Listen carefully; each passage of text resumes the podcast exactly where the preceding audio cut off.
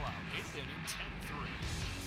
Bases are loaded for Verlander, who waits on a 3-0 pitch. He swings, and it's a high fly ball, deep center field. It is gone! Home run! And a huge bat flip to celebrate. All right, Ben, start the show already. What's up, everybody? Welcome to another episode of Flippin' Bats. It is season two, and man, are we starting it off right. Carlos Correa of the Minnesota Twins is about to join me here shortly. This is going to be a blast of a season. We will have three episodes a week. Baseball is back, my friends, and we are going big this year. I am so excited. So excited. Carlos will be joining us soon. Let's get started today. We're going to go we're going to go around the bases, talk about some of the storylines from opening week, opening weekend, and we're going to do my power rankings in a little while. Every Monday on MLB on Fox, I come out with my power rankings. So we're going to go through those today, 1 through 10 as well. I got to see Shohei Ohtani on opening week, so guess what? It's back this week in Shohei Ohtani news. Let's get into it. Let's round the bases off the top before we get to Carlos Correa in just a few minutes. And first up is first base, and I want to talk about my brother, Justin Verlander, and the Houston Astros.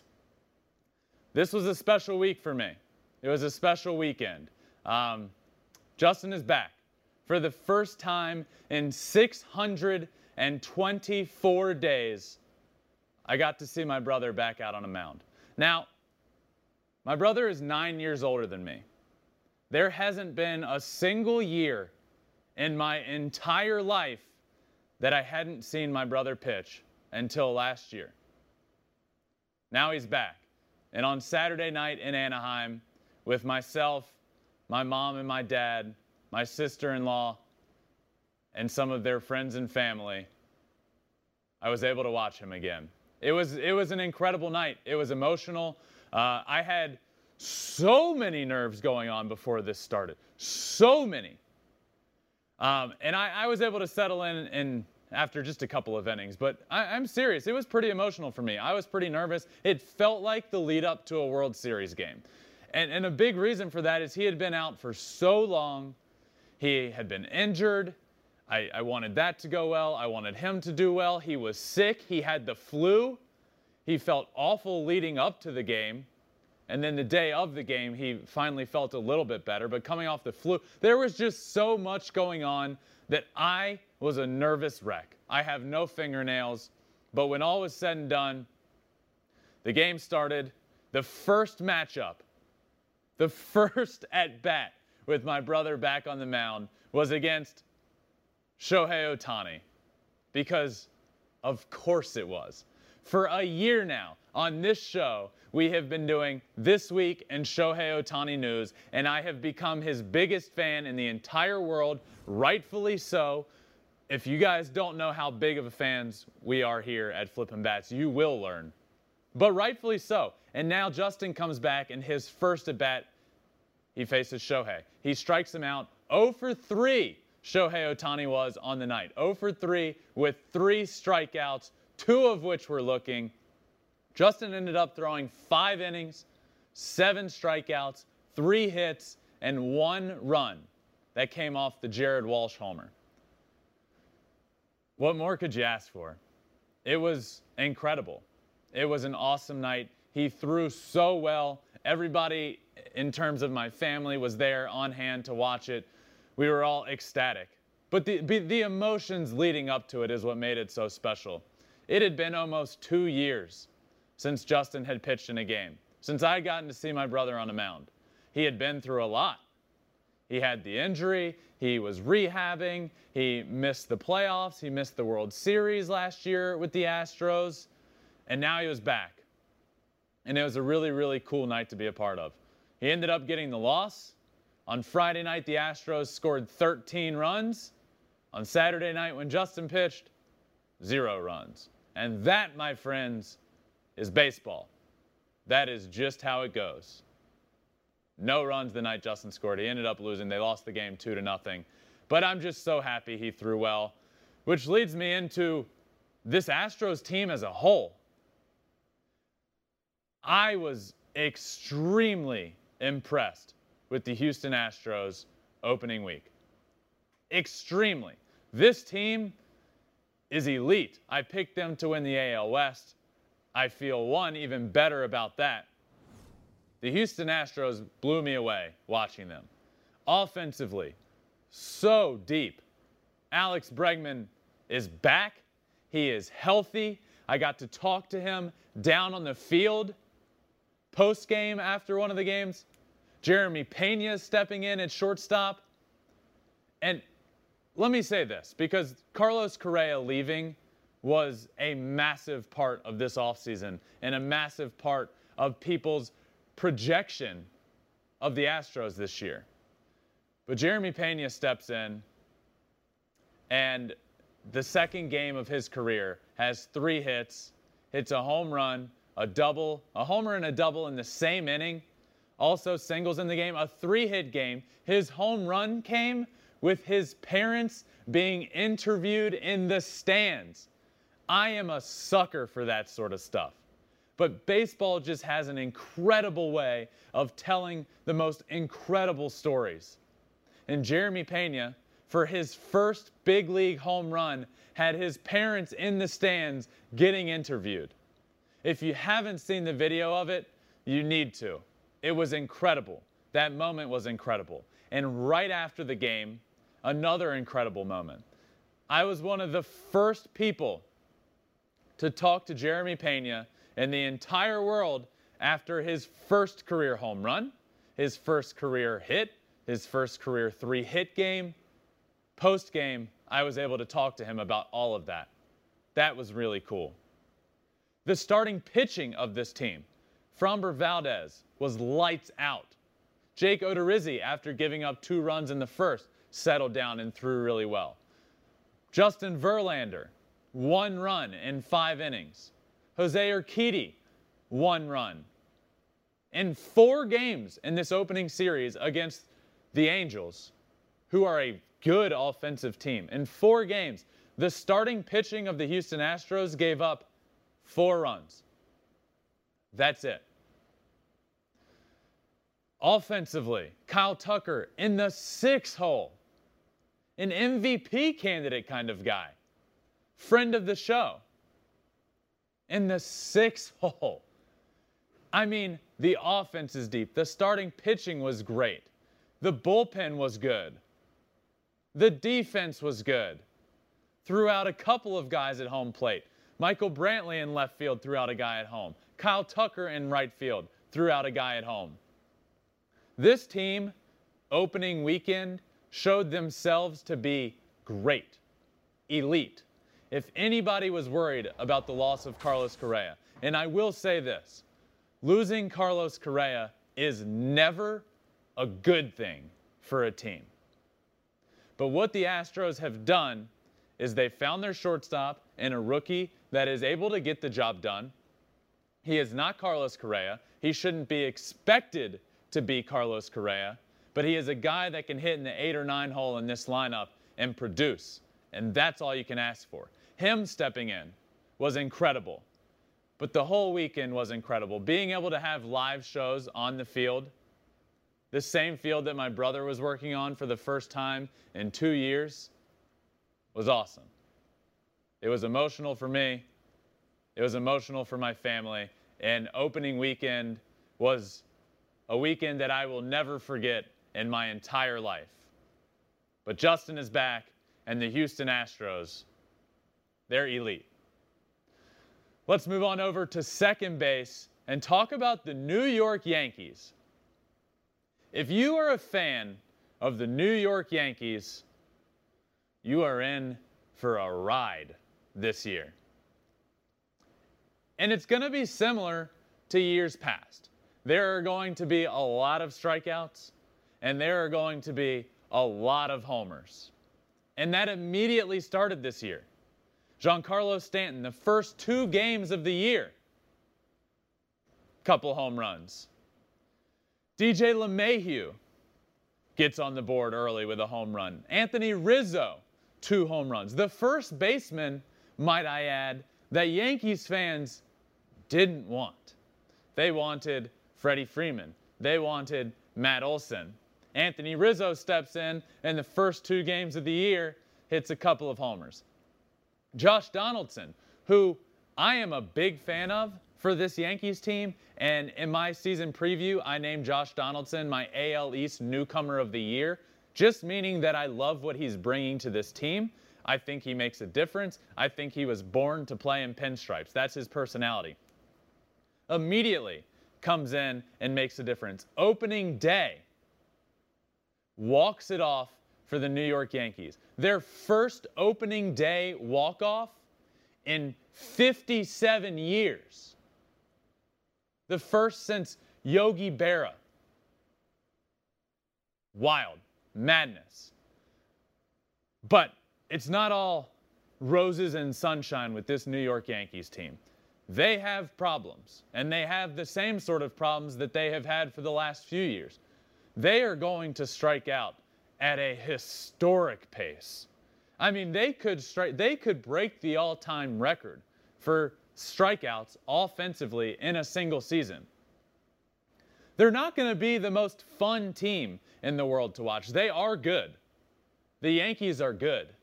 They're going to win a lot of games, and they're going to be right in the thick of it in the AL East when all is said and done. But I, I view this as a as I step back and try and think of this as a fan of the Yankees, and I mean it's all long balls and strikeouts. There's not a ton of action going on in most of these games if you're a Yankees fan. I mean, you, you better stay tuned because they could hit a home run at any second. But other than that, they're going to punch out a lot and there's going to be a lot of quick innings. But they did impress me.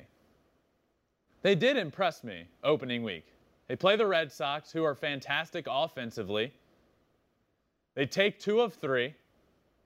The bullpen, specifically Aroldis Chapman, who has sort of become a question mark at the back end of the bullpen. Certainly last year was a, a, a worry, but he looked good. The relief pitching looked good. Those are all pluses for this Yankees team. So this by no means is a the Yankees are in trouble. No, it's just this Yankees team after an offseason where they didn't do what many fans wanted them to do. Really didn't do anything in terms of the stars. The New York Yankees that I grew up watching signed whoever they wanted. You know who the Yankees wanted? or at least Yankees fans wanted this offseason? Carlos Correa, Freddie Freeman, Matt Olson, Trevor Story, Corey Seager. They got none of them. Not a single one. So this Yankees team is going to be similar to those Yankees teams of years past that we've seen, as in the last couple of years.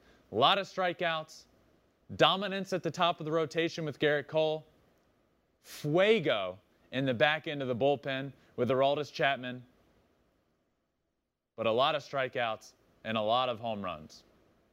And that's this New York Yankees team. That is the New York Yankees team of 2022. With the addition of Josh Donaldson, who I, I will add on this a little bit, I do really like him. He brings this fire, this passion, this energy to the New York Yankees that they have desperately needed. And we immediately saw it pay dividends. So this is a similar team to years past. Add in Josh Donaldson, add in Isaiah, Isiah Kiner Falefa. But in terms of the big stars, the big free agents, this 22 New York Yankees team is just as, as it is in years past. And they haven't won a World Series in over a decade. Is this the team to do it?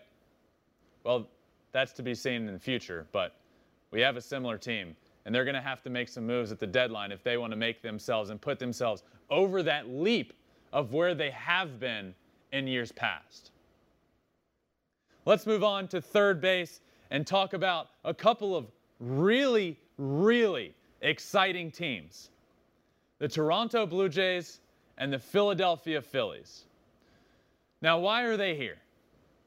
Well, I have my power rankings to get to in a little while, and neither of them are at the very top. So, why are we talking about them? Well, if there was a list for most exciting teams in baseball, these two would be at the top. They absolutely mash, and they give up a lot of runs. Let's start with the Blue Jays. Opening series against the Texas Rangers. They start the year, they get down quick in the first game. They come back and they absolutely mash. Everybody's hitting homers. Everybody. They were down 7 nothing. They come back and win big. This is a team that I predicted to win the World Series. This Toronto Blue Jays team. So, yes, it's good to see what they're doing offensively, but I was a big believer in this pitching staff. An opening series, oh boy, it did not show itself to be very good. They gave up 23 runs to the Texas Rangers. But they end up winning the series. They end up doing great offensively. The offensive numbers are there. But the pitching did worry me a little bit. They get down, they get a 6 1 lead late in the series. I believe it was the Sunday game. They're up 6 to 1 in the game. They ended up losing the game 12 to 6. I mean, pitching a little sketchy, offense incredible. That is the Blue Jays in the opening series. Now they did go into Yankee Stadium and shut them out at Yankee Stadium. They won 3 to nothing. But just the excitement level around this team. This team deserves the Rogers Center. It was rocking. And if you remember for the last couple of years, they haven't been able to start their season in their home stadium due to COVID. Now they did. Now they got to. And the Rogers Center was rocking. This team, the Blue Jays, deserves that. Deserves the fan base that they have. The fan base, well, they deserve the team they have on the field. They're fun. They're really exciting. And so are the Philadelphia Phillies.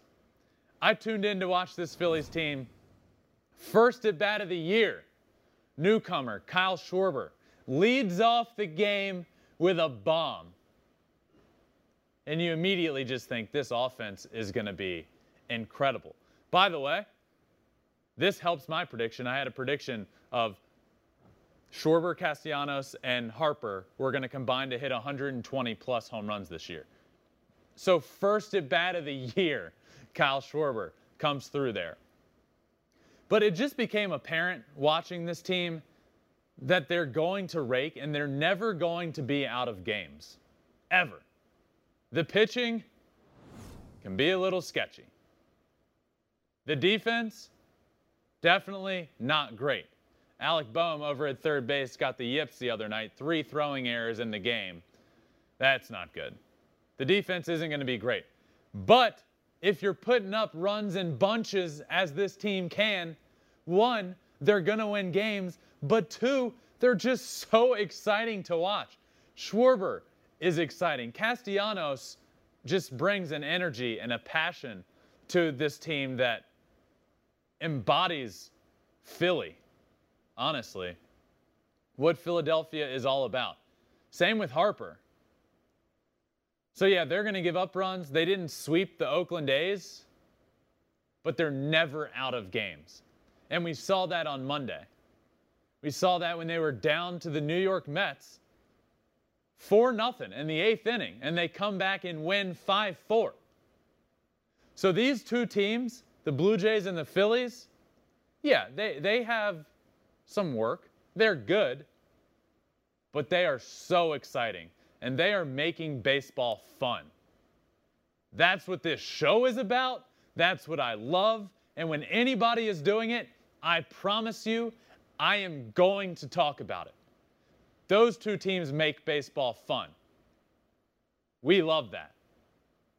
And so does Carlos Correa, by the way, who we're going to talk to in just a little while. But let's round third and head on home and talk about the big free agents from the offseason. A free agent report card. A little update for you all that aren't able to watch every single game, that that know certain free agents sign places, but don't really know what's going on. Now listen, It's a small sample size. I hear you.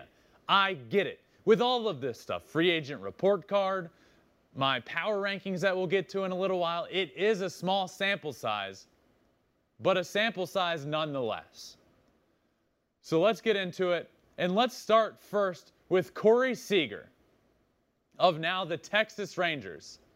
Corey Seager gets an A thus far. He's hitting 389 through a few games into the year. Multiple RBIs, a lot of runs scored. Not sure if you saw it the other day. He had this really weird hit where it looked like he barreled up a ball to the opposite field and his bat snapped between his hands. I've never seen that. I've played a lot of baseball in my day. I've played five years professionally. I have never seen a bat just snap right in between a guy's hands. But nonetheless, it was a hit. It was an RBI. Corey Seager's getting it done down there in Texas. He gets an A. Next up on this list, Freddie Freeman of now the Los Angeles Dodgers. Freddie Freeman gets a C this far. He's batting 167, no home runs, no RBIs. But why a C? Well, one, smaller sample size, but he's Freddie Freeman. And now he brings this, this Los Angeles Dodgers team a totally new dynamic. He is great for the game of baseball. He's great for this Dodgers team. And what he brings to the lineup, just plopping him right on into the middle of this lineup, he's going to be good. Now, he's at a C right now because the numbers aren't there. But the force that he brings into this lineup, the force that he is, that you can just put right in the middle, he's going to make a difference, and he already is making a difference for the team. The Dodgers didn't have a great opening series, but Freddie Freeman will be good. And just the fact that he's in that lineup makes everybody else around him that much better. That's why Freddie gets a C. Next up on the list, Trevor Story of the Boston Red Sox. Also a C grade. I don't know about you guys, but C's are, are average. I would come home with a C and my mom wouldn't be thrilled. But it's not great. It's not bad. That's where Trevor Story is. Batting 125 no home runs, no RBIs. Now, for him, you might be saying, well, Trevor Story, why is he at a C? Well, he is sick as a dog. He's got the stomach bug, the flu, whatever is going around. Mike Trout has it. He's missing games. Justin Verlander has it. He was really not feeling well leading up to his start. Now Trevor Story has it. He's only played in two games. He's switched positions. He's now a second baseman. So look, offensively, the stats in two games, not great. He could get a hit to lead off the next game, and he's going to be hitting over 200. So let's not worry about the offense for Trevor Story. But he adds a new dynamic to that team. He's playing second base, he's making plays there, and he doesn't feel great. Give the guy a break. Let's give him a C. Okay? Let's move on and talk about Nick Castellanos of now the Philadelphia Phillies. Now he is batting 200, but I'm giving him a B minus. He has a home run. He has three RBIs.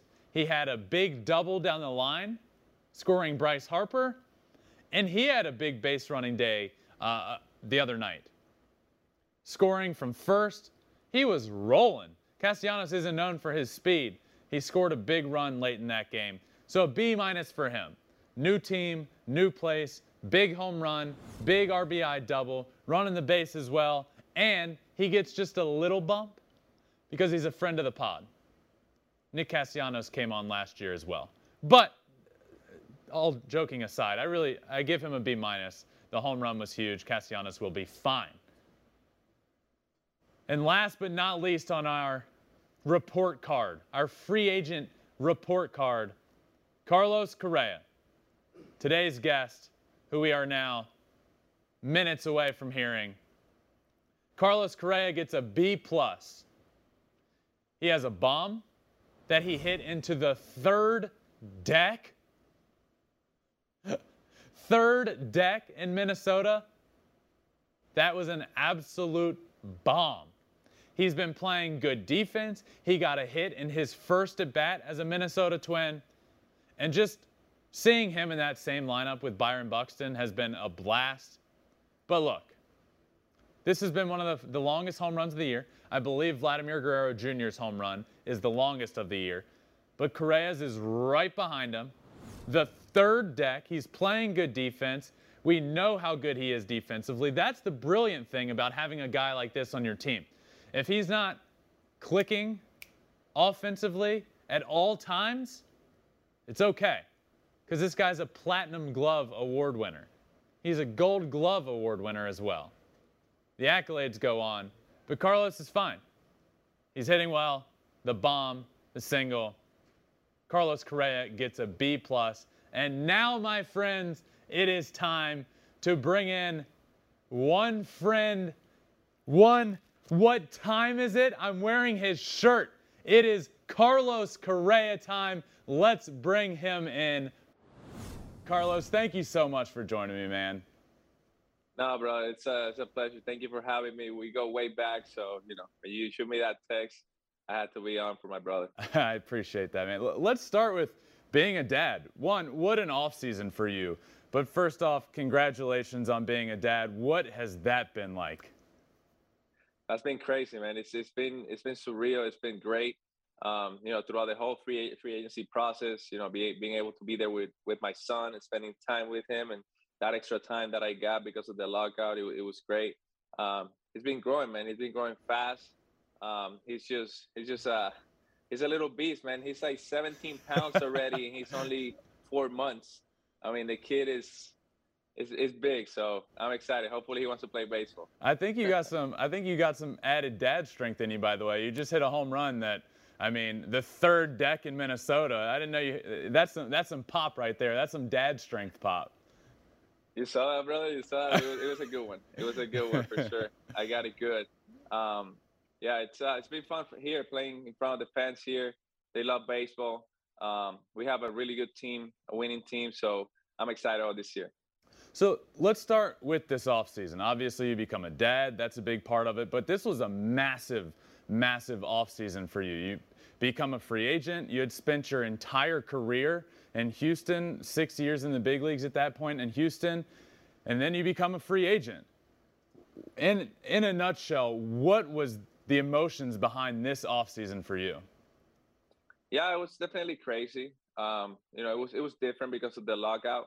And after the lockout, there was not like enough time to like get negotiations going again. Teams were trying to figure out, you know, their teams and all that. Um, but at the same time, it was fun, man. It was fun um, to go through the process, talk to different teams and all that. And at the same time, it was a little less stressful because of my son, like I told you. Spent some time with him. I was able to you know, um, spend quality time in the off season, get the body ready. So it was it was great.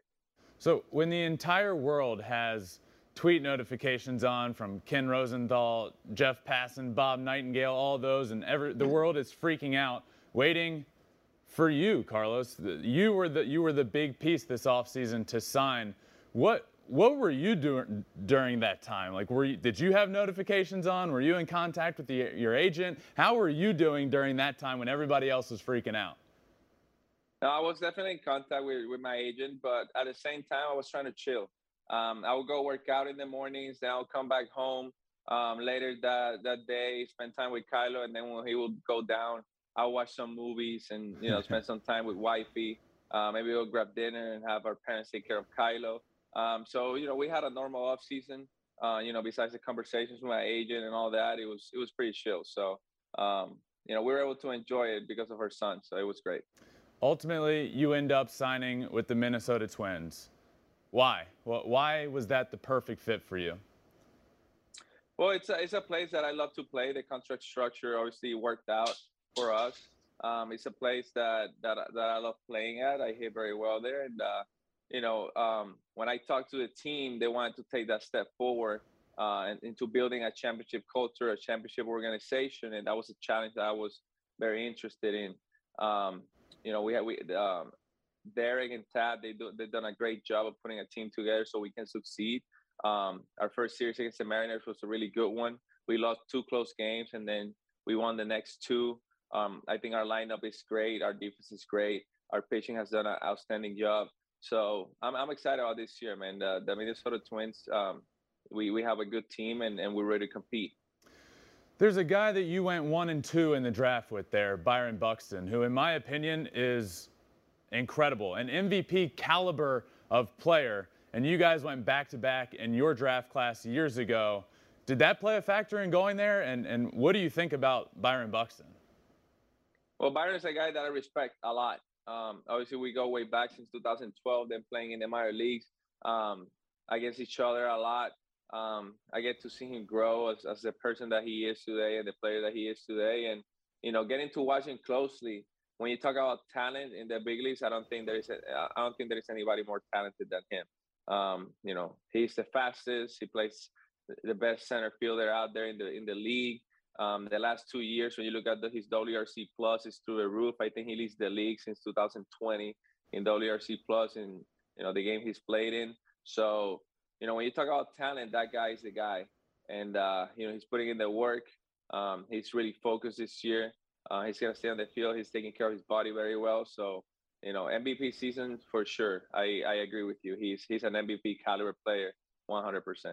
I, I love when you talk about stats like that, WRC plus, and, and you're one of the guys that you've been doing it for a little while now, but metrics are going that way. Batting average to, to many is becoming a thing of the past. Where what what stats do you look at when you're looking at a guy, when you're looking at yourself to see the production that is out there? What are some of your favorite stats? Because I've always loved Carlos listening to your interview and hear you talking about guys and their advanced metrics. It's awesome. Yeah, for me, you know, WRC plus, OPS plus, um, WOBA, uh, those are the stats that are are important um, in the game of baseball today. Um, obviously, I, I, I love defense also, so you know I look at DRS, UZR, range factor, and all that also. Um, but when we talk about offense, those those stats are really important. Why? Because you know back then we look at average, we we looked at home runs, RBIs, and you know they're cool. But you know the players that play hitter-friendly ballparks are obviously gonna have more home runs. They're gonna have a better batting average. They're gonna that players that don't play in a hitter-friendly ballpark. Now, when you look at OPS plus, it takes the ballpark into consideration. So whatever the average OPS is at that ballpark, it takes all that into consideration. It tells you how really um, how much better the hitter is that, than the average. So you know, for me, those are the stats that are really important. Yeah, I believe you when you say uh, defense is important to you as well. I saw a pretty sweet picture yesterday, Carlos, of you holding the gold glove and the platinum glove. For those that are unaware, the platinum glove is the best defender in baseball. Gold glove is the best defender at that position. Platinum is the best defender in baseball. How important, not the accolades, but how important is defense to you? And that was that was pretty awesome to see. So congrats on those two awards. Thank you, brother. I, I really appreciate that. Um, defense is really important uh, to me and, and, and to our team. You know, that's something I preach wherever I go. Um, if you play great defense, you have way better chance of winning ball games. You know, those extra outs can hurt you um, at the end of the game. Um, so defense is key. And you know, when when we take practice, we take practice like um, it's like game speed, right? We we don't go through the motions. We try to make it as as game speed as as, as much as we can and it's something I enjoy doing, man. Making a cool play for your pitcher in a key situation. I mean, I get super hype. It's really important. It helps you win ball games, but at the same time, you know, when you hit a home run, like you help the team win, and yeah, it's it's, it's like a personal stat. But when you save a run, it's like also for the pitcher, right? Yeah. So you're doing something for for your pitcher, for your teammates. So it's also great. Uh, so what point was the Minnesota Twins? Real players this offseason. Obviously, this was almost like a three part offseason. There was before the lockout, there was the lockout, and then there was post lockout. Were the Twins always a real possibility, a real player, or did that come along post lockout? Oh, the Twins were a real possibility that, that same day. Um, oh, wow. You know, we had a, yeah, we had a conversation that day around noon, and then by 11 p.m. I was signing already. So things move fast. Um, they knew what I wanted from the moment we started talking. Uh, we worked it out. We had a Zoom call. We talked. and right away, 10, 11 hours maybe at most, the deal was done. So it was that day. We would never talked to the Twins before. That day, we had a conversation with them. That day, we made the decision. That's that's really cool. I didn't know it happened that quick. So you, you we heard a lot throughout the offseason of where you were going to go and what teams were super interested. And one of them that comes to mind is the New York Yankees. Everybody was saying, oh, it's the perfect fit. And then we hear recently Cashman come out and say there was never an offer. Carlos, is that true? Was there really never an offer from the New York Yankees at any point? Yeah, yeah, that's true. That's true. There was never an offer. There were conversations, but never an offer. All right. So, was there? Um, let's see. I, I, had heard a good bit um, pre pre lockout that the, the the Chicago Cubs were involved, and then Carlos, you you had um, an agency switch. So that, I, I, wanted to ask you about that. You switched to to Scott Boras. What was the the process of switching agents? And you obviously there's a lot that goes on. You don't need to obviously throw mm-hmm. anybody under the bus, but what was the process of switching agents like right in the middle of all of this? Yeah, it was it was it was crazy. It was uh it was do uh I think it was during the lockout or right before the lockout. Um, I can't quite remember. Um, but made the decision, switched over, started working with Scott. Um, he he knew what I wanted, and uh, he got it done. Um, you know, I was I was looking after the lockout. There was there was no long terms out there. There was not enough time. So um, you know, he knew he knew what I wanted. I wanted some short term A B opt outs and, and a team that, that wanted to win. And the, the Minnesota, uh, when we talked to Minnesota, they offer all that and, and more. And, uh, you know, I made the decision. It was, it was pretty easy to make that decision at that point. So the lockout really did affect your mindset from the deal that at least I thought you deserved. I, I've, I've been a proponent of you getting 300 plus million ever since you became a free agent. I think you deserve that and more. But the lockout kind of shifted your mindset, and coming out of that, you said, "I want a shorter deal. I want opt-outs. I want a high AV, and then go from there." Yeah, you know, the, the lockout was uh, changed just the landscape of, of free agency yeah. this year, um, for sure. Um, so, you know, uh, the Minnesota Twins, they really wanted me. They want to win. I'm here to help the team win. I'm excited to be a part of this organization, and you know, um, it was a first great series, so we're excited. We had a great spring. Um, we're looking forward to a great season, and you know, for a playoff run. So I want to go back to your days with the Astros. Um, you were there for a while, and I'm I'm sure it will forever hold a place near and dear in your heart. What are some of your, when you look back on your years there and your time there, as a player or just as somebody living there, what are some of your fondest memories from playing in Houston and being a Houston Astro? Well, the fondest memories, I would say, just spending time um, with the guys that I played with for, you know, six, seven years. You know, when you talk about Tuve, Bregman, Yuli, you know, Lance, um, all the friendships and, and, and all the, the, the, the great relationships and the, the family culture that we built there. Um, you know, that's, that's something that I will always take with me wherever I go. Um, and also, you know, all the coaches that I learned from and, and that made me a better player. Um, you know, I'm forever grateful of, you know, our hitting coaches, you know, Cintron, our infield coach, Joe Espada, that, you know, helped me win that platinum glove and that gold glove this year with, you know, hard work during spring training, during the regular season um, his advices and everything. So, you know, it's just a great organization from top to bottom, and uh, I'm forever grateful of my time there. I got to ask about this. I'm wearing the shirt that says, What time is it? And in the playoffs last year, you hit that home run and immediately did the celebration. Where did that come from? It came out of nowhere, bro. I did it. I the serious things the White Sox, and then the guy told me, "Hey, whenever you do something cool, you gotta do that again." That's a that's a cool Sally. Um, and then when I hit the homer in, I think it was the seventh inning to give us the lead, you know, it just it just popped up and it was spontaneous. I mean, I, I just did it right there. you know, next time next time I go to my logger after the game, I check Twitter. It's, it's going viral. Everybody's talking about it. I'm like, oh my god, what did I just do? but I guess it was cool. So um, it, it was fun. It was fun times. Yeah, and now fast forward a few months later, and you got somebody wearing the wearing the shirt with your celebration on it. um, so you mentioned uh, you mentioned a lot of the coaches. You, oh, I, I, I, saw it was on the MLB The Show game, so that was pretty cool. That it is an MLB The Show. The, the, new game just yeah. came out, uh, MLB The Show 22, And that one, the first time I hit a home run with you in the game, it happened. I guess I hit like a no doubter and it happened. And I was like, this is sick. So something that was spontaneous comes out, and now it's in a video game. There's a lot of them in the game, by the way. What what is one of your favorite home run celebrations, if if you had one, whether it be in the league now or somebody from the past? Ooh, I had some good ones. I had uh, I had Tommy Lawless um, as a as a coach, infield coach in the minor leagues, and I remember when he hit that homer back in the day that he flipped the bat all the way super high. And at the time, it was the most disrespectful thing to do, you know, the old timers. Um, but he did it anyways, uh, and he wasn't a guy that hit many homers. So uh, for me, that's that's one of the coolest because you know you get this skinny small guy hitting a homer and then pimping it like he's Barry Bonds. I mean, that was pretty cool. And Tommy's a great guy, so I, I had a great time with him. I mean, at the time, like you said, that was considered disrespectful. Now, in this day and age, it doesn't feel like it. The name of my show, Carlos, is Flipping Bats. Is flipping bats, yep. is pitchers strutting around the mound, is all that stuff good for the game of baseball? Absolutely, man. Absolutely. 100%. I mean, we're, we're, we're at a point right now that the game is only getting younger and younger and younger, right?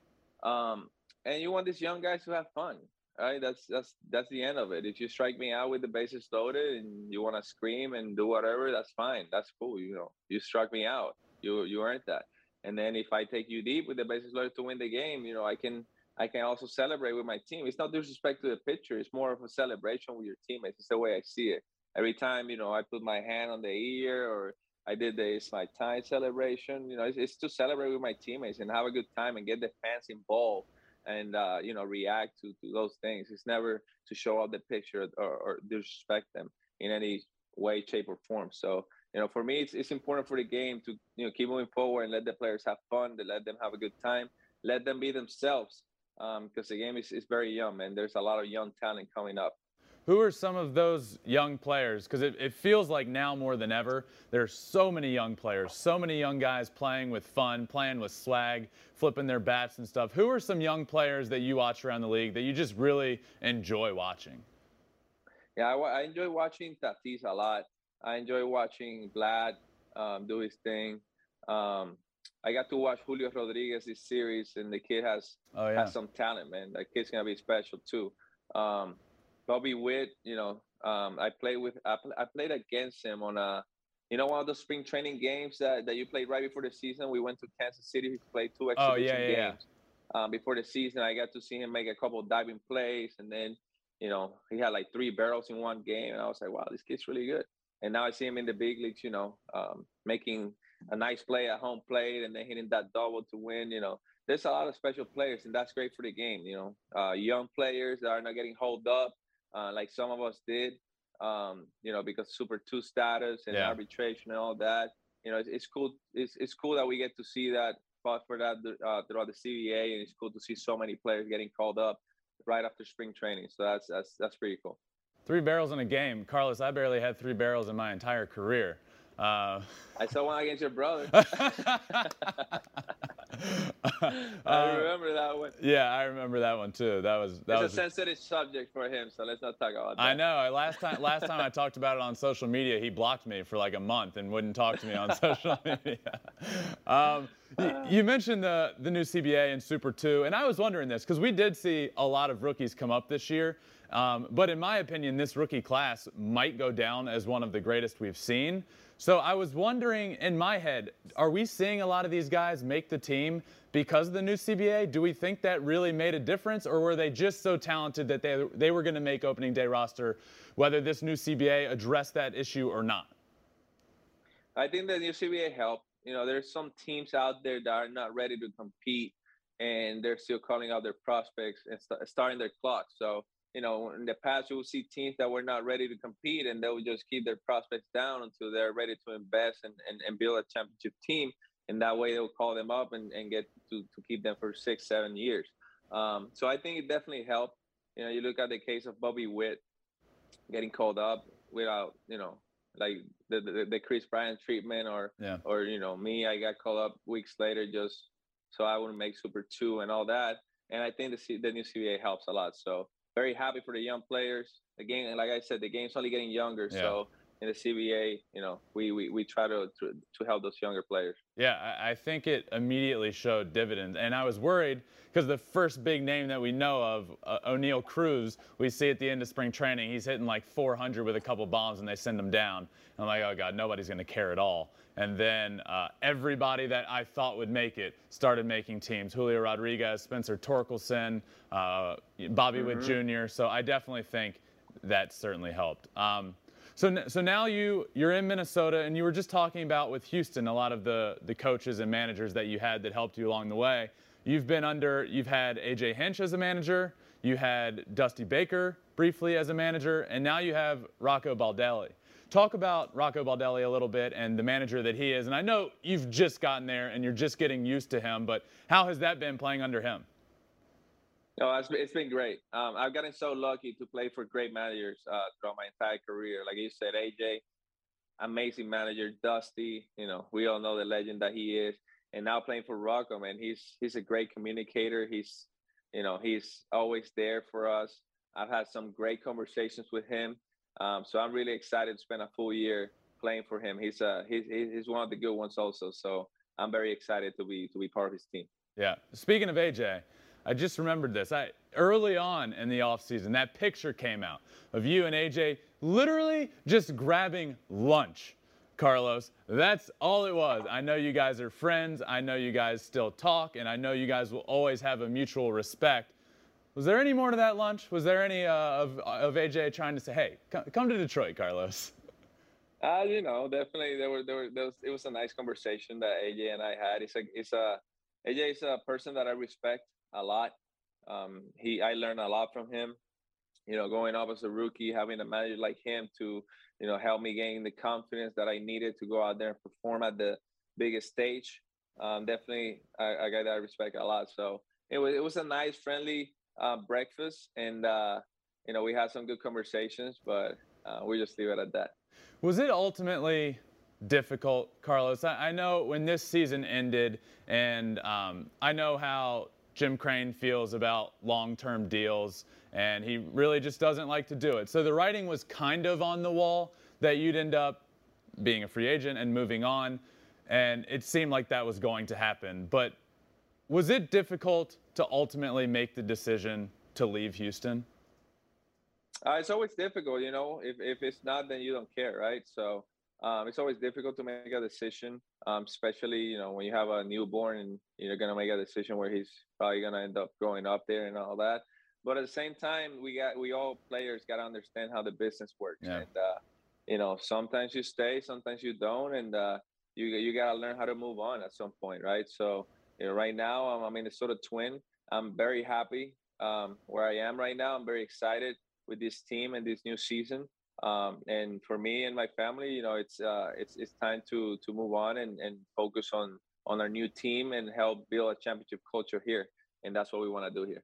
I feel like we're starting to see it more and more around baseball, and it's starting to become apparent to the public as well how um, how business oriented the game of baseball is. I mean, Freddie Freeman is an Atlanta Brave for life, and they don't re sign him. He moves on. Aaron Judge, very vocal about wanting to re sign in New York, and that didn't get done. Anthony Rizzo comes out and says, hey, at the end of this, at the end of the day, this is a business, and us players, you know, there, there's not a lot of loyalty. You got to get your money when you can, and you got to go somewhere that believes in you and you want to play in. And it seems like more and more that's becoming public. Of it is really at the end of the day a business.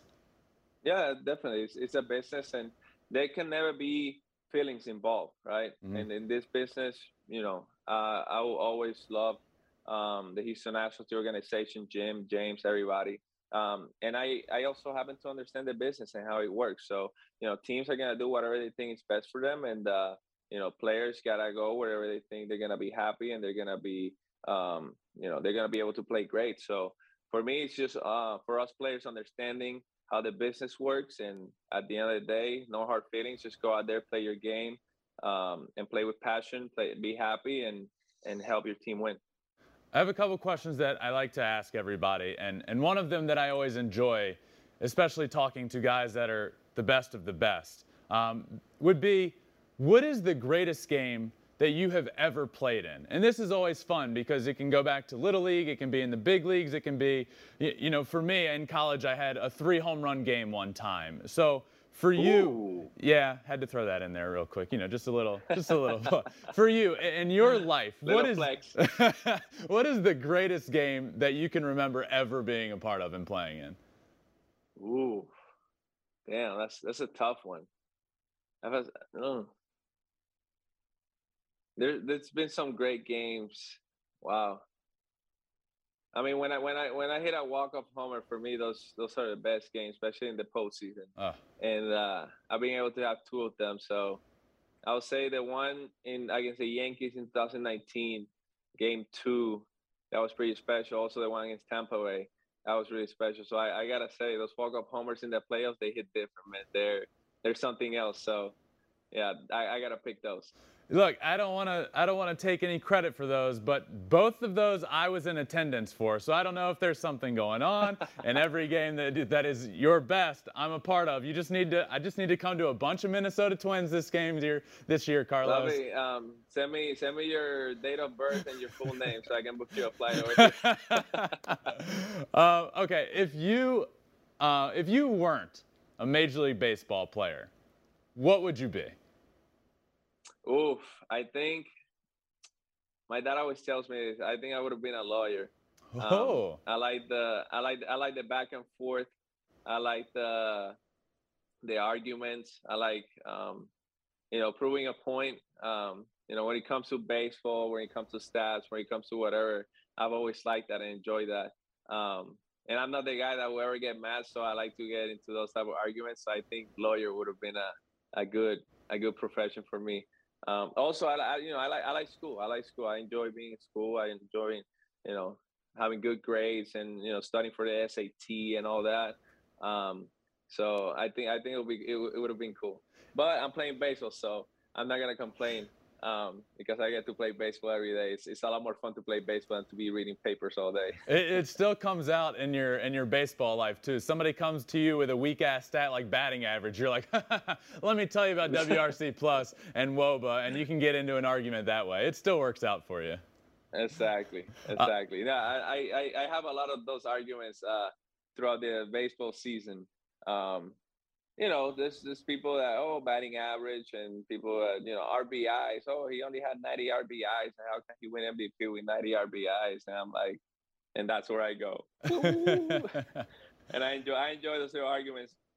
Try to make it fun. Obviously, I don't want anybody getting mad at it or coming across like, you know, it's. uh But um, I like to make it fun with my teammates. With you know, I, I talk to a lot of players around the league um, on the phone about the the new analytics because you know you, we gotta be informed, right? The Yeah. only way to get better is you know putting in the work and also you gotta have the right information.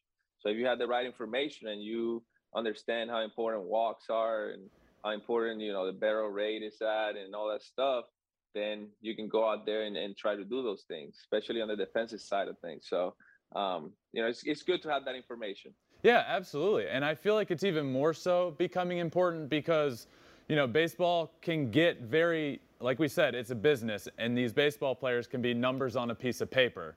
So it's important to know those numbers so a team can't point at you and say, this is your batting average, this is your RBI, these are your RBIs. That's that's the extent of your production. And you can go to them and, and other players you talk to and say, well, actually, it's a little deeper than that, and, and here's my actual production. So I feel like even more so, that's becoming really important. Yeah, yeah, absolutely. It's really important. And, uh, you know, the, the, the more I talk to to the guys I meet and all that, the more they they like get it and they understand and they want to apply it in the game. Um, so for me, you know, as much talent as a lot of players have, some players don't have the right information. So with the right information comes a better um, season for for each individual. Yeah, uh, you just mentioned, uh, you know, MVP and what it takes to become that. One of my favorite players on the planet, Carlos, is Shohei Ohtani, and you got to play I against didn't him. know that. Yeah, you might have heard. you got to play against him last year, close up when he was doing his thing. How cool was that? How awesome was it being on the field with him while he was doing what he was doing? Yeah, um, it's fun to watch him, man. It's, it's it's hard to not be a fan of what he's doing, And I know I said earlier uh, that Byron is the most talented, and you know I'm talking about just position players. But when you when you put Shohei Ohtani into the equation, you know there's there, there hasn't been anybody as talented as him in, in the game. You know he he can pitch, he can throw a hundred, he can run, he can beat you out on the infield single, he can hit a 500 foot bomb. I mean, he can walk, he can do it all. So it's hard not to be a fan. And on top of that, I mean, the pitching and the hitting and just staying healthy for a full season, win MVP. I mean, that's something that people are taking for granted. The guy's pitching, the guy's hitting, the guy's out there pretty much every single day, and he manages to take care of his body to stay healthy, put a, eh, put up MVP numbers, and he's here to do it again this year. I mean, it's it's impressive. I know a lot of people said I was one of them that when he signed and he said, "Oh, I'm gonna pitch and I'm gonna hit," I was like, "There's no way that anybody can do that." Like I, I play every day, right? I'm a shortstop. Yeah. You know, it's not the age, it's shortstop. It's a little different, but I play every day, and I know how tired you are after you know four, five, six games in a row, nine innings, diving here, diving there. You know, trying to steal a bag, hitting, running first to home, all the stuff. And on top of that, pitching, when you look at the pitchers, you know, they're icing their elbows after a start. They're sore the next day where they don't even throw, they can't even move, they're just getting treatment on their arms. I mean, this guy is pitching and the next day he's hitting tanks. I mean, it doesn't get better than that. So it's, it's definitely very impressive. Huge fan of him. Everybody in the league is a fan of him. Everybody in the league loves the guy. So, um, you know, he's inspiring a lot of people too. Maybe there's a lot more that will want to do that. Yeah. But I think there will only be one Shohei Ohtani. Yeah, I, I always say this because I I did both in college. I was a pitcher and a hitter. And had I known, Carlos, that it was possible, I would have just continued to do it. I didn't throw 100. I threw like 88, and I didn't hit 50 bombs. I hit like 10. But still, if I knew it was possible, maybe I would have continued to do it. But I really do. Th- I, I think he is going to change the game of baseball. I think little kids can grow up and now have somebody to point to and say, well, I don't have to stop because Shohei Ohtani's doing it.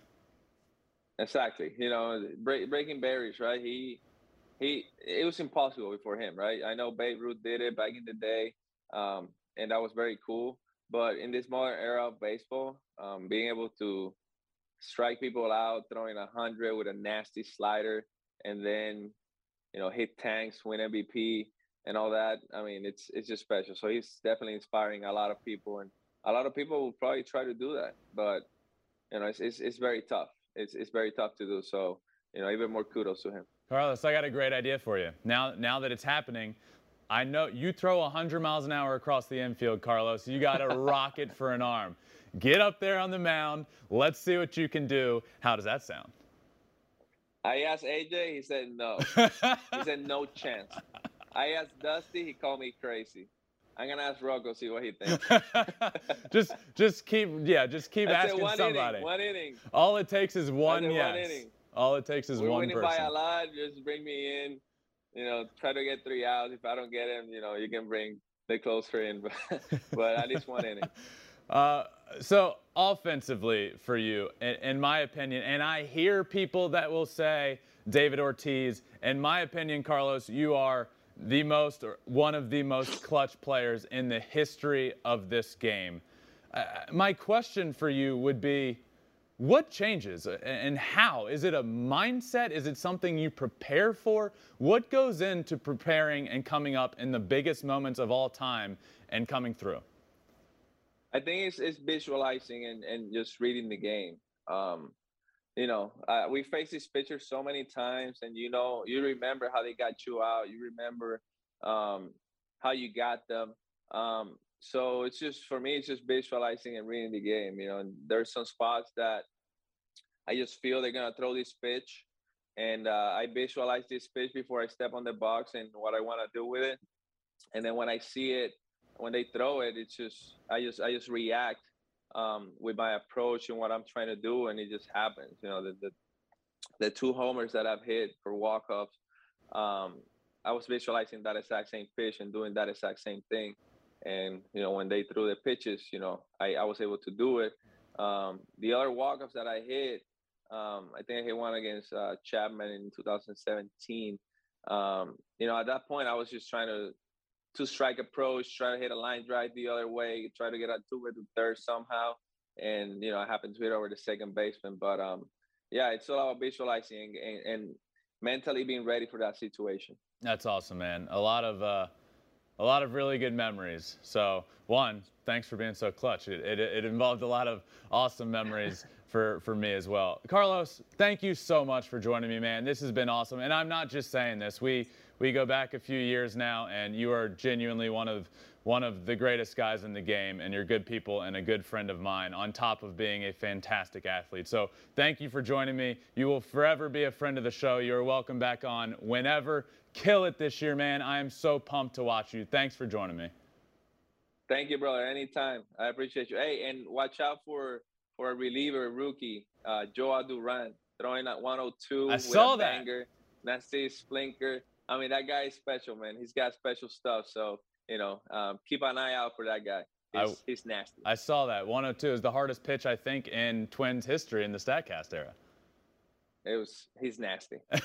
he's nasty. He's got three elite uh, pitches, three plus pitches. All right. He's very special. All right, my friend. Thanks again. I, I, really, really appreciate it, man. Thank you, brother. Right. Great time. That's it. All right, and thanks to Carlos Correa for joining me. And now it is time for my favorite segment of all time. This week in Shohei Ohtani news, it is back. We have real baseball to talk about. His pitching on opening day, his hitting, what is to come for him, and we will cover it all on this week in Shohei Ohtani news. Let's start with his opening day start, which was fantastic in my opinion. Everybody seems to always worry about Shohei and his health when it comes to pitching. Well, man, he looked great.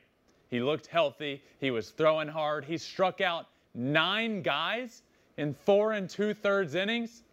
He looked real sharp. He just didn't get a ton of run support. He ends up getting the loss in that game. But man, if this is what's to come for Shohei Ohtani this season on the mound, who's to say he can't win the Cy Young Award?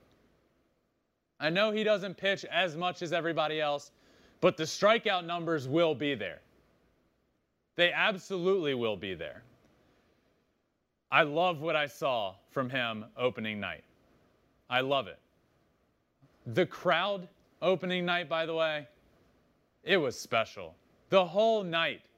The whole night was around, in my opinion, Shohei coming back. His first game since he won the MVP award. He's on the mound, throwing great. He's leading off.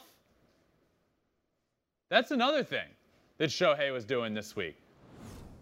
He's the leadoff batter for this Los Angeles Angels team. I mean, he has all the hype in the world. He's pitching, he's doing all this. He pitches on opening day, he gets off the mound. And what does he do? He leads off the next inning. The first player in history to start on the mound for opening day and lead off on opening day in the lineup. I, I, know that I say this a lot, and I know all last year we talked about it all the time. But this guy is breaking records every single day he's out there. This guy is doing things that have never been done. Every single day he's out there. And he did that on opening day. On Sunday, when he was hitting, he had a laser beam double down the line. Laser down the right field line. It was the hardest hit ball in the StatCast era for a left handed hitter. Well, he's even, he's even bigger and stronger than he was last year when he was unanimously picked as the AL MVP.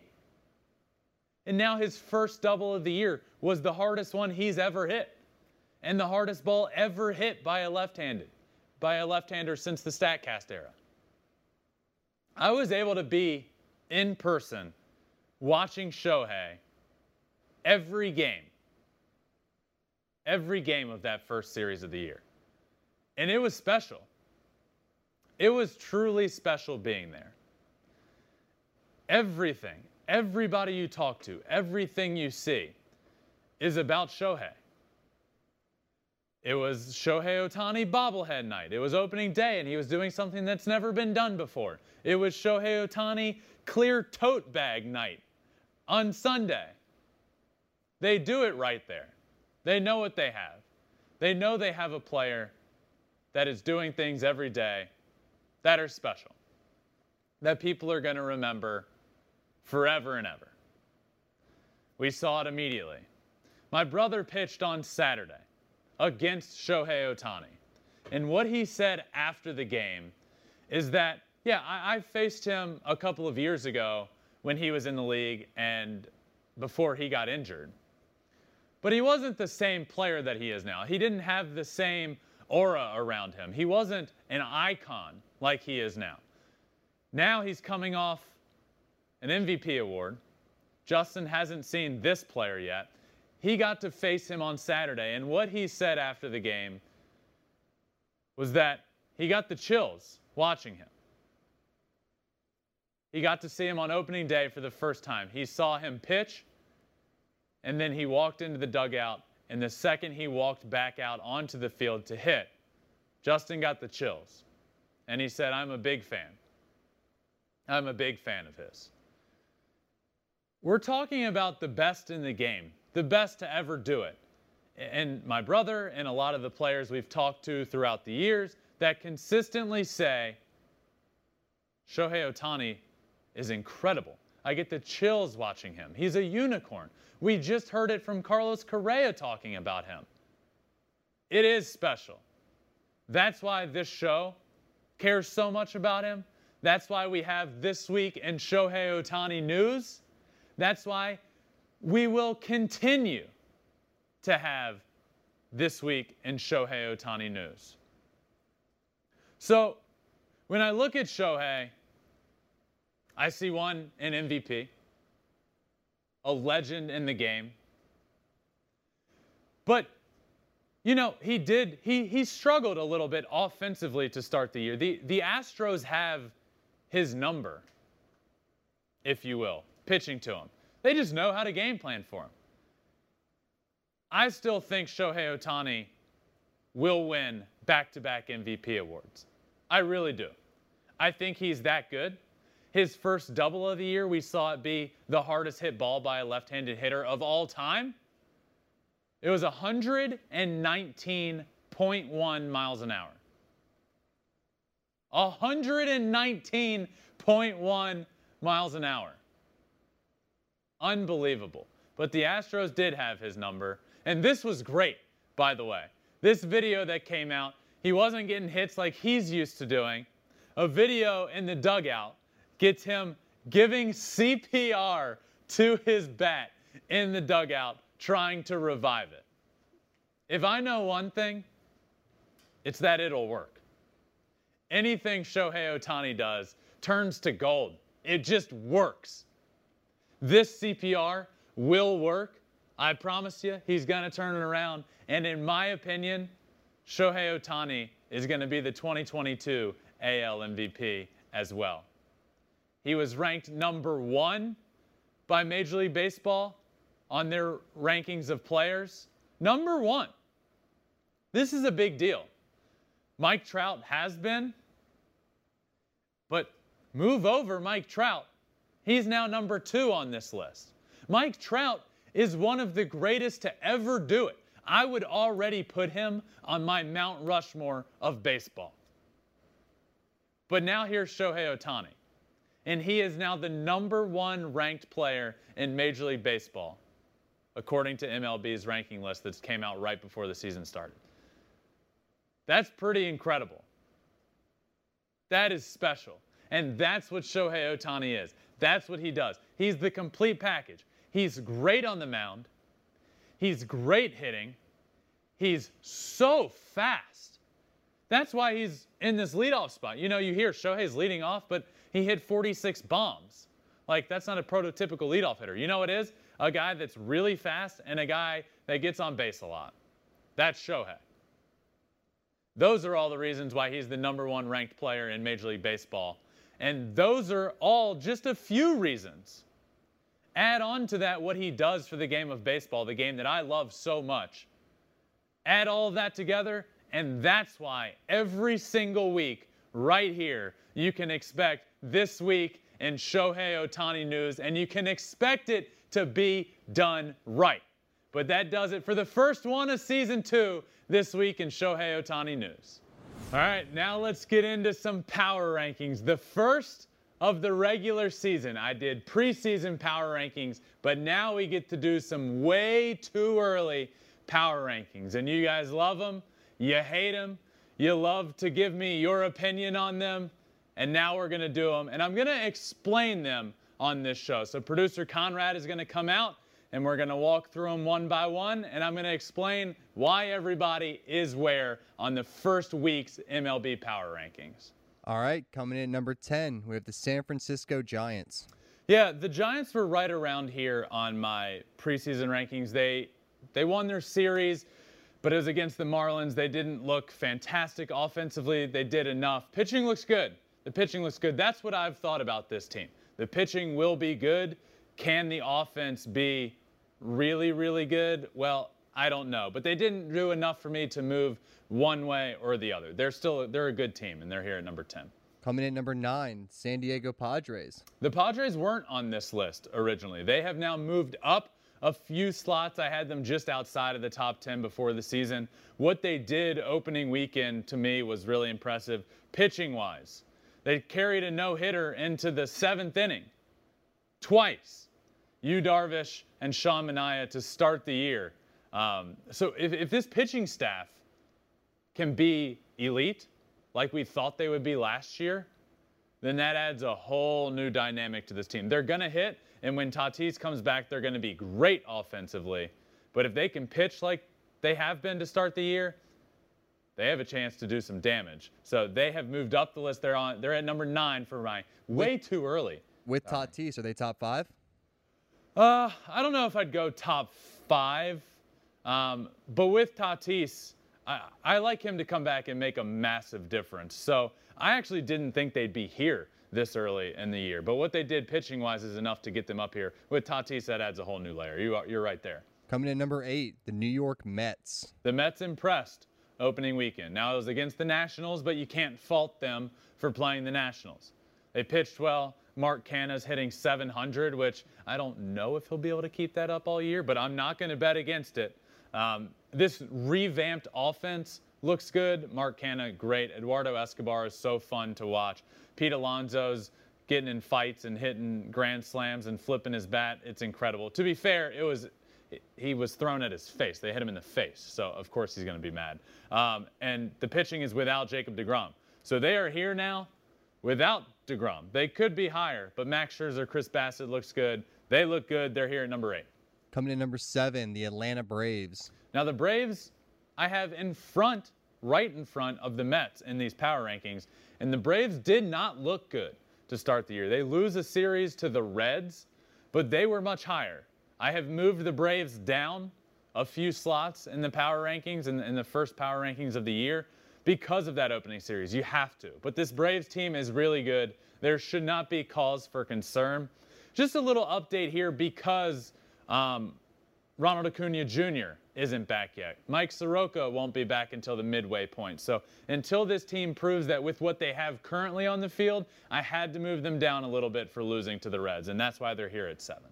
Coming number six, this one surprised me. New York Yankees. Yeah, the Yankees are good, and they impressed opening week by beating the Red Sox, the the biggest rivalry perhaps in sports, but certainly the biggest rivalry in baseball. It's a big series on a big stage. All of the games were in prime time. Sunday night baseball they got, and they end up winning the series. So I didn't move them a lot. I had them right around here to start the year. Look, the thing with this team is like what we talked about at the top. We know what they are. They're going to hit a lot of bombs. They're going to strike out a lot. The pitching the the bullpen is what impressed me and what I liked from this Yankees team. I have them at number six. Coming number five, the Chicago White Sox. Yeah, the White Sox are probably the most complete team on paper uh, in the American League, in the AL Central for sure. But on paper, starting pitching all the way through, really good. Offensively, really good. Bullpen, really good. But that opening series just showed some weaknesses. They lose that opening game to the Tigers. They end up winning that series, but the injury bug just keeps getting them. AJ Pollock tweaks a hamstring. Um, Lucas Giolito hurt in his first start, goes on the IL. Garrett Crochet, who we talked about before the season, Tommy John out for the year. Liam Hendriks didn't look great in the back end of that bullpen. So I had them just a smidge higher originally, and I moved them down a tick due to injuries and Liam Hendriks not looking great. Um, but th- they're still really, really good. I didn't want to overthink this. I do think they'll still win the AL Central. They're at number five. Luckily for you, White Sox fans are very reasonable, and I'm sure they understand. Always, always very reasonable. four, Yes. LA Dodgers. The Dodgers at number four, and before the year, I had them at number one. This one is simple. They do, on paper, have the best lineup in baseball, one of the greatest of all time. They are a great team. But you can't lose a series to the Rockies and stay at number one. You just can't. That's not going to happen. So, like I said earlier, these are way too early predictions or, or, or, power rankings, and there's not a big sample size to go off of. But I am going with what I have to go off of. I'm not going to move the Dodgers out of the top 10 because they lose to the Rockies. We know they're still great, but I have to move them out of the number one spot because of that series. The offense hasn't started clicking yet. I promise you it will. It is incredible when you look at that lineup, one through nine, but they're not there yet. I had to move them down a tick there at number four. Coming number three, your World Series prediction Toronto Blue Jays. The Blue Jays, I also moved down just a smidge. I had them at number two, I believe, before this year started. I have them here because, well, they gave up 23 runs to the Rangers. That's not great. I was a big believer in this rotation. I still am a believer in this rotation. Manoah went into Yankee Stadium and dominated. They end up shutting out the Yankees. So maybe, maybe that's the start that they needed to start pitching well. But I just moved them down because of all the runs they gave up, and they didn't sweep the Rangers, who aren't going to be a great team. But offensively, man, this is a team that everybody should watch. When your favorite team's not playing, watch the Blue Jays. They are fun. They're at number three. Come in number two, a team that just always keeps coming back. The Tampa Bay Rays. You know, I always I always kick myself because like to start the year, I always think, okay, I'm going to move the Rays down like they've been really good. No, stop. I'm done overthinking it. The Rays sweep the Orioles to start the year. Yes, I hear you. It's the Orioles, but they looked good. We know the Rays. Wander Franco is incredible. He looks to be a star in this league. And to be honest with you, I'm just done overthinking it. The Rays do it every single year with a roster that doesn't, on paper, line up with everybody else, but they just do everything better than everybody else. They do the little things. Analytically, they're better. All around, they just get the absolute best from what they are given. And that is why I'm not overthinking this. I'm jacking them up the list. They are at number two. Coming number one, Houston Astros. Yeah, I'm going to give you facts. Okay? Fact the Astros won three of four against the Angels on the road for opening week. Another fact Alex Bregman, two homers in the first two games. He appears to be back, back into his MVP caliber form. Also, a fact the starting pitching gave up four earned runs in four games. Starting pitching looked incredible. Jeremy Pena stepped in in the shoes of Carlos Correa, which are the biggest shoes you can fill at a position, and he was really good. Three hits in a game. Played good defense. This team is complete. Watching them in person, it immediately became apparent they are an elite team in baseball. Kyle Tucker, a friend of the podcast, hitting in the six hole. He's an MVP caliber player this year. Justin Verlander is back. Cy Young in his last full season in 2019. He was the best pitcher in the American League. He has stepped back in, and it appears He hasn't missed a beat. He's throwing 97. He's looking good out on the mound. He's healthy. The Houston Astros, after opening week, are without a doubt in my mind the number one team in baseball. And they round out the top 10. That is my top 10 power rankings. Way too early, not a big sample size, but here we are. The season has started, so I get to bring you power rankings. And it feels so good to be back. I can't wait for everybody to hate on my power rankings this year, but we're back. Astros round out the top 10. Before every show ends, I like to end with a little extra innings segment. And it's something that, you know, is means a lot to me, or I like seeing, or is a good moment in the game, or is fun. This show is about fun, about bringing fun to baseball. First one of the year for season two, I get to talk about Brett Phillips. Why? Well, he was back on the mound. Brett Phillips, the two way superstar. Brett O. Phillips, sort of like Brett uh, Shohei Ohtani. A little bit of a stretch there, but whatever. Two way superstar he's becoming. Back on the mound, throwing fuego. I think he topped out at 46 miles an hour yesterday. Gets a double play ball, gives up a grand slam, makes an incredible play. The guy is doing it all. Let's start with his fly ball to left field, by the way. Gives up a deep fly ball to left field. Guy ends up catching it. Brett gives a little hat uh, you know, a little ovation for him for making a very routine play in the outfield. I mean, a little more than routine, but I love the hats off like every great pitcher does when his defender makes a great play. He gets a double play ball, but he also gives up a grand slam. his reaction on the mound was incredible. It got me to thinking, I am kind of glad that Brett gave up this grand slam. The game was out of hand, which I don't want to say is the only reason he was pitching because he's a superstar on the mound, but that's why he was in the game. And he wasn't thrilled with the grand slam, but I like that he gave it up because now it puts him in elite company. How many players in baseball have given up a grand slam and also hit a grand slam? Not a ton. Brett now puts himself in elite territory as a two way superstar. But my favorite moment on the mound from him yesterday or the other day came on a foul pop up in foul territory. The third baseman was shifted over, so there was nobody on the left side of the field. This ball was hit over to the third base dugout. Brett comes running off the mound, sprinting over, slides, and makes a ridiculously incredible catch. Gets up, sprints back to the mound, holding up two for two outs. This play was the definition of this show, by the way. This was just incredible. He's on the mound as a two way player.